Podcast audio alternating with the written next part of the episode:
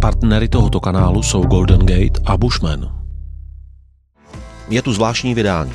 Rusko částečně mobilizuje. Tato zpráva jednoznačně změnila vojenský konflikt na Ukrajině a otevřela novou kapitolu. Teď už se válka přelila z televizních obrazovek do ruských domácností. Ta zdánlivě neporazitelná rudá armáda je tak moc u konce s dechem, že musí sáhnout po civilním obyvatelstvu. A aby to navenek neznělo tak zle, ve svém projevu Vladimir Putin hovořil o tom, že Rusko válčí s celým Západem, který se proti němu spojil, a že musí bránit svoje hranice. To je děsivá retorika. Co se tedy děje? Jedná se o přípravu války s celým Západem? Je naděje, že konflikt brzy skončí? Kdo by mohl v Rusku přinutit vedení země jednat o míru? Oligarchové? Armáda? A nebo snad obyčejný lid pobouřený posledními příkazy? Pokud budete chtít slyšet osobní odhad nastávajících scénářů a variant vývoje nejstrašnějšího evropského konfliktu od druhé světové války, přijměte pozvání na herohero.co/Petr Horký anebo na můj Patreon. Ale teď začíná rozhovor. Toto je houseboat Petra Horkého. Vítám vás a začíná debata s někdejším ministrem zahraničí a místopředsedou vlády České republiky Cyrilem Svobodou.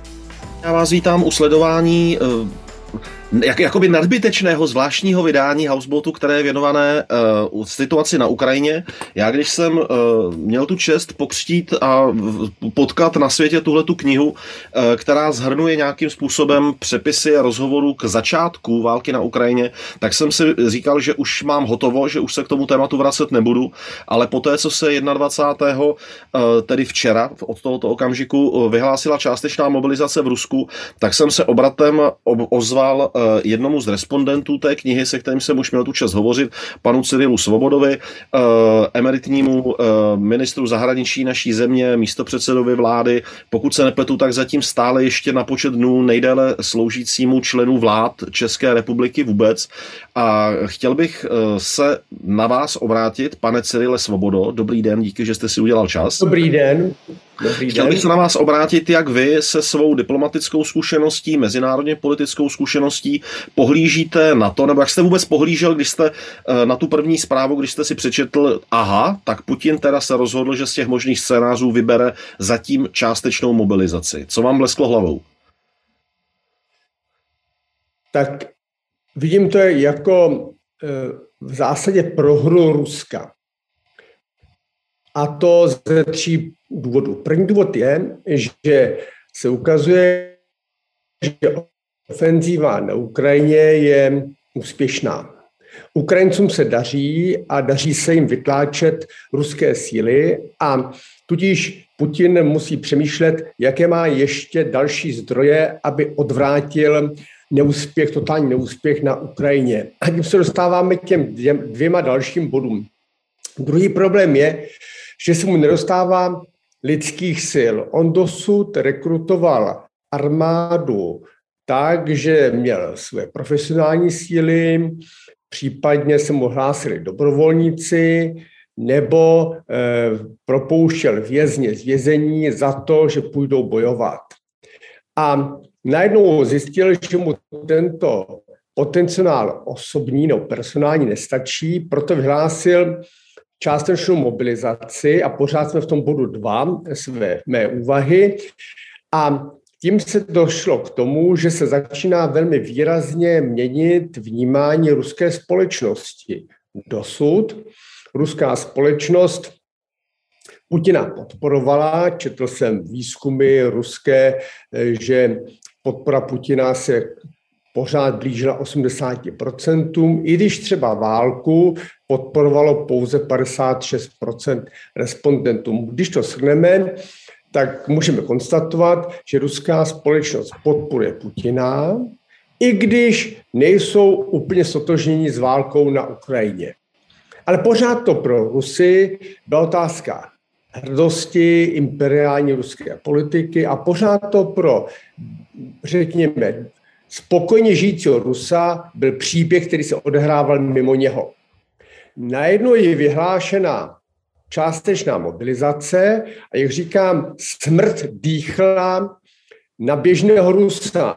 Najednou zjišťují studenti vysokých škol, mladí lidé, jejich rodiče, příbuzní, sourozenci, kamarádi, najednou zjišťují, že se může sáhnout po lidech, kteří vůbec nepočítali s tím, že by vůbec do nějaké války šli, protože ta částečná mobilizace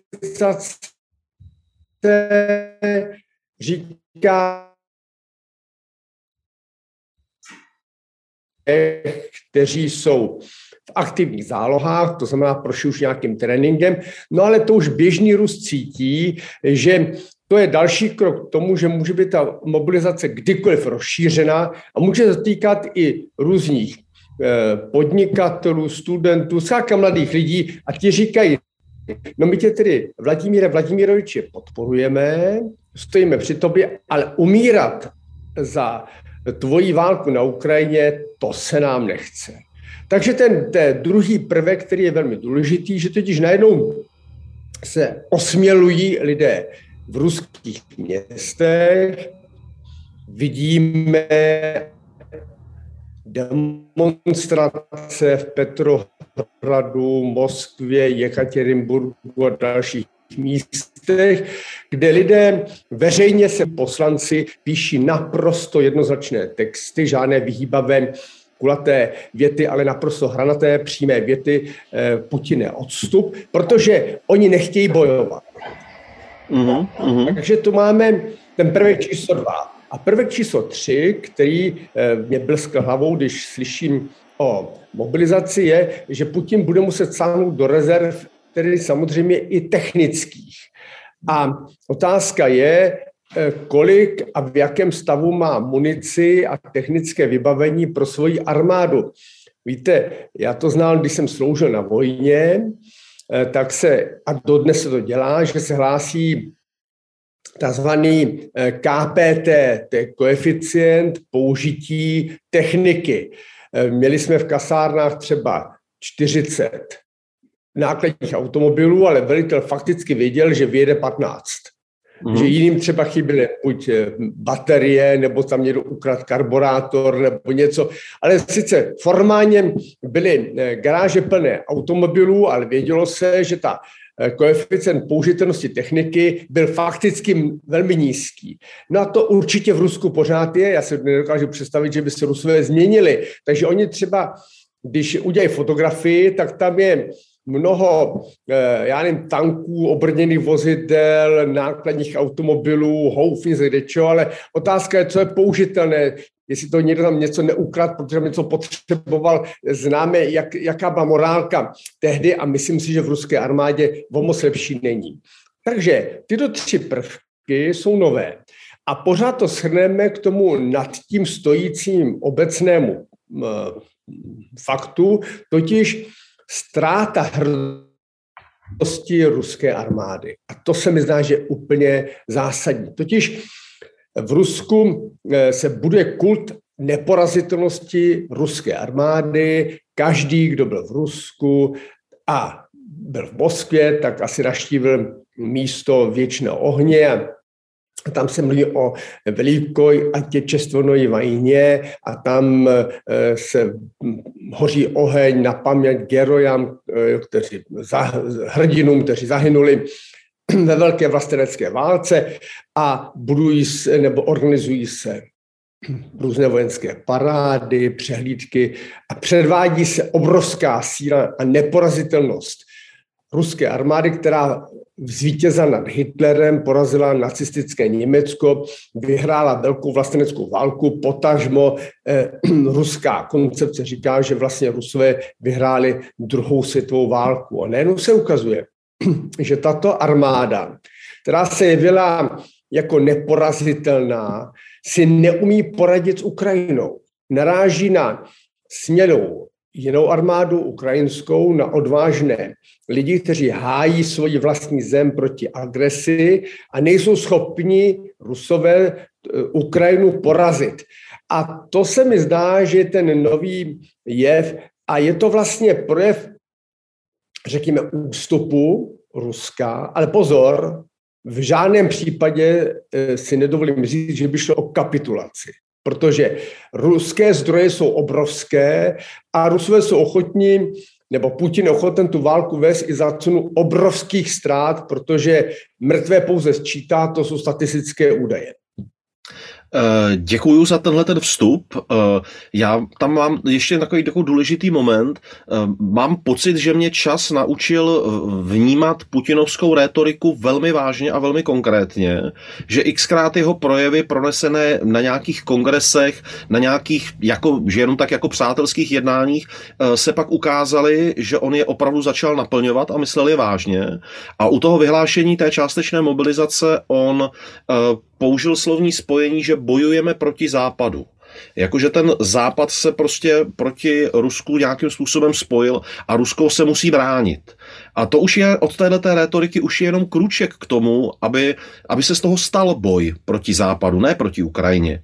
A myslíte, že tohle je z mé strany spíš zbytečně jako ustrašené a panické, anebo taky jste si jako v hlavě rozsvítil malý vykřičník a řekl si pozor, samozřejmě on tím chce vysvětlit, proč to není prohra a proč to jako je změněná situace, ale na druhou stranu, jestli si tím nepředkopává to, aby pak tu situaci mohl celou přerámovat, jak formálně z hlediska slov, tak i aktivně z hlediska vojenských akcí.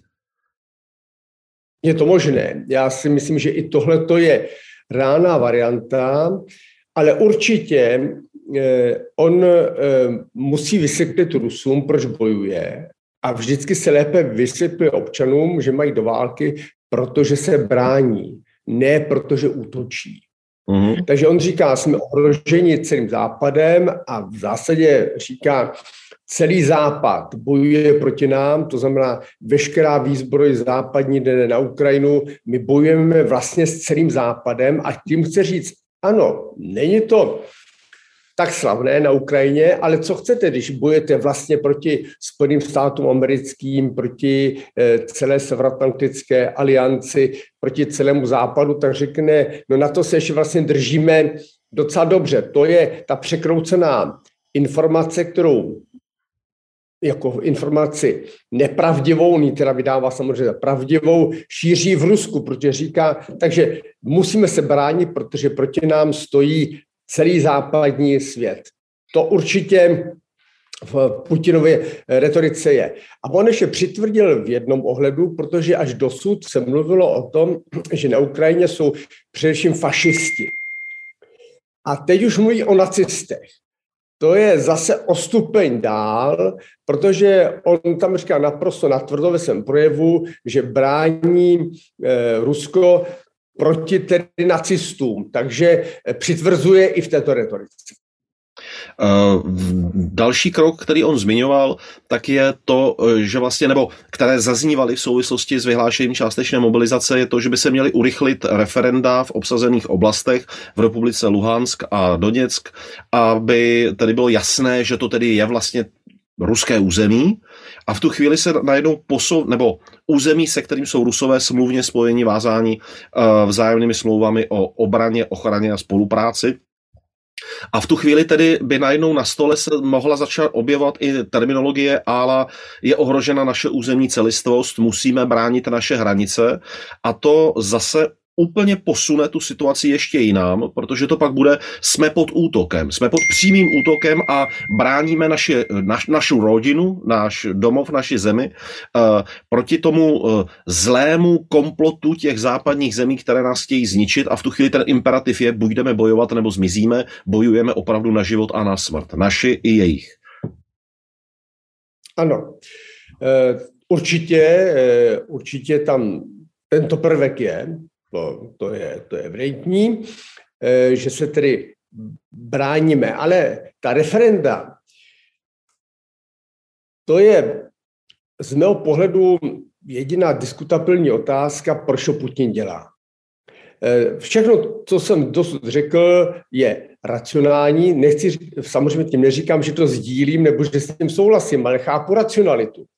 U těch referent se mi to zdá nějaké úplně přitažené za vlasy, protože ve světě internetu něco předvádět na téma referenda nemá smysl, protože ti, co budou za Putinem, jdou za ním, protože vnímají ohrožení ze strany Západu nebo boje proti fašistům nebo nacistům, takzvaným někde na Ukrajině, tak ty jdou za ním slepě, protože jim to říká.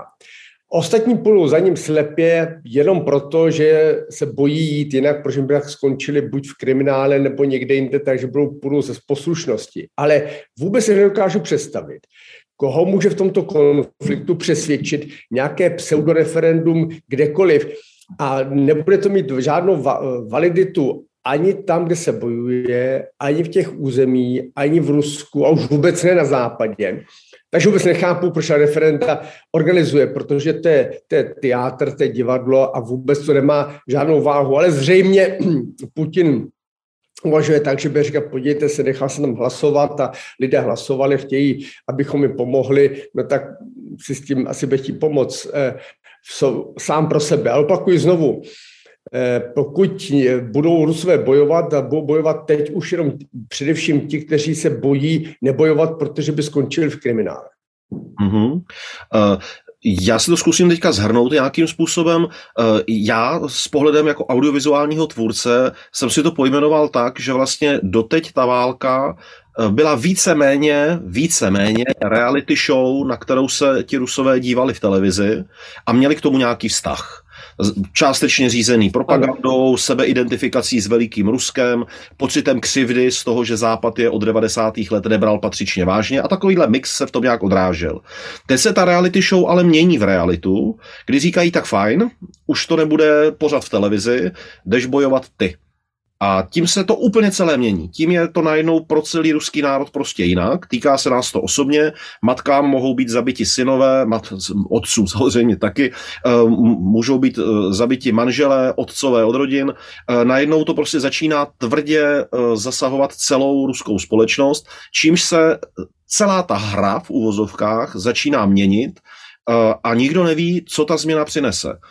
To, že dnes začaly první demonstrace, že je nějakých 1300 zatčených, může znamenat, že to zítra skončí, ale taky to může znamenat, že ty nepokoje budou mnohem větší, protože najednou se tu objevuje i určité dilema, je horší bojovat na Ukrajině teda s tím celým západem, jak říká Putin, nebo bojovat doma s tím Putinem, který tu válku drží při životě a my ji třeba budeme schopni vypnout.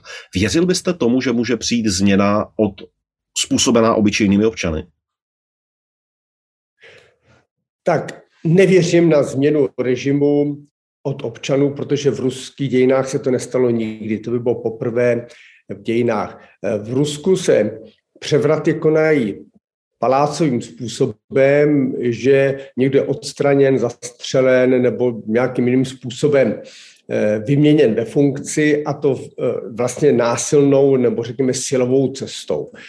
Takhle se měnily režimy v Rusku. Rusko nikdy nemělo demokratickou tradici. Nicméně onen tlak má svoji váhu. Může pozbudit třeba nějaký odpor v ruské armádě. Na armádu já sázím víc, protože ta se cítí pokořená, než abych věřil na oligarchy, že něco změní.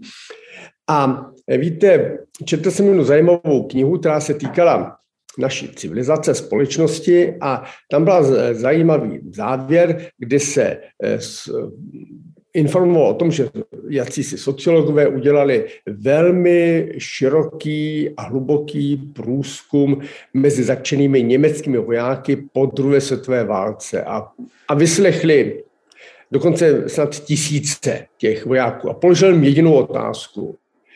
Proč jste bojovali za Hitlera? Proč jste pokračovali v boji, když už jste museli vidět, že válka je prohraná? A odpověď je zajímavá. Téměř všichni řekli, já jsem bojovat musel, protože jsem chtěl přežít já. A já jsem mohl přežít jen tehdy, když ten vedle mě bojoval taky za mě. A já jsem musel bojovat sám za toho druhého, protože my jsme museli bojovat jenom proto, abychom každý z nás přežili. A viděli jsme, že přežijeme jenom tehdy, když budeme vedle sebe bojovat, Fritz za Hanse a Hans za Friedricha a oni museli bojovat, protože jinak by nepřežili. A proto si vracím zpátky k Rusku, myslím si, že se budou šířit demonstrace, protože i tam může být i tento prvek. Máme-li vůbec tady něco projevit, tak přece nemůžu nemůžeme nechat chladným to, že mého kamaráda Dmitrie zatkli a kdo ví, kde teď je a jak skončí, no tak musím solidárně také se postavit, protože jinak to nebyl žádný smysl a ten můj kamarád Dmitrie bude v tjurmě, nějakém vězení třeba celé měsíce, jenom protože já jsem neměl odvahu druhý den jít na náměstí. Takže je možné, že se i tahle ta odvaha bude šířit, ona solidarita, že má-li to mít smysl, tak musí i Rus podpořit Rusa, protože jinak ti, kteří byli teď zatčeni, skončí v nějakých kriminálech nebo je vyhodí z vysokých škol nebo něco takového, a aby pacifikovali společnost.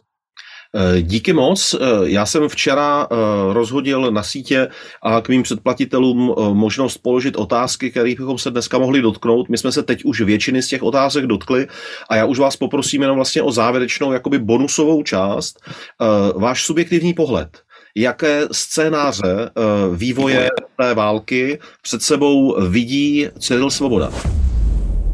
Díky, že jste toto zvláštní vydání doposlouchali až sem.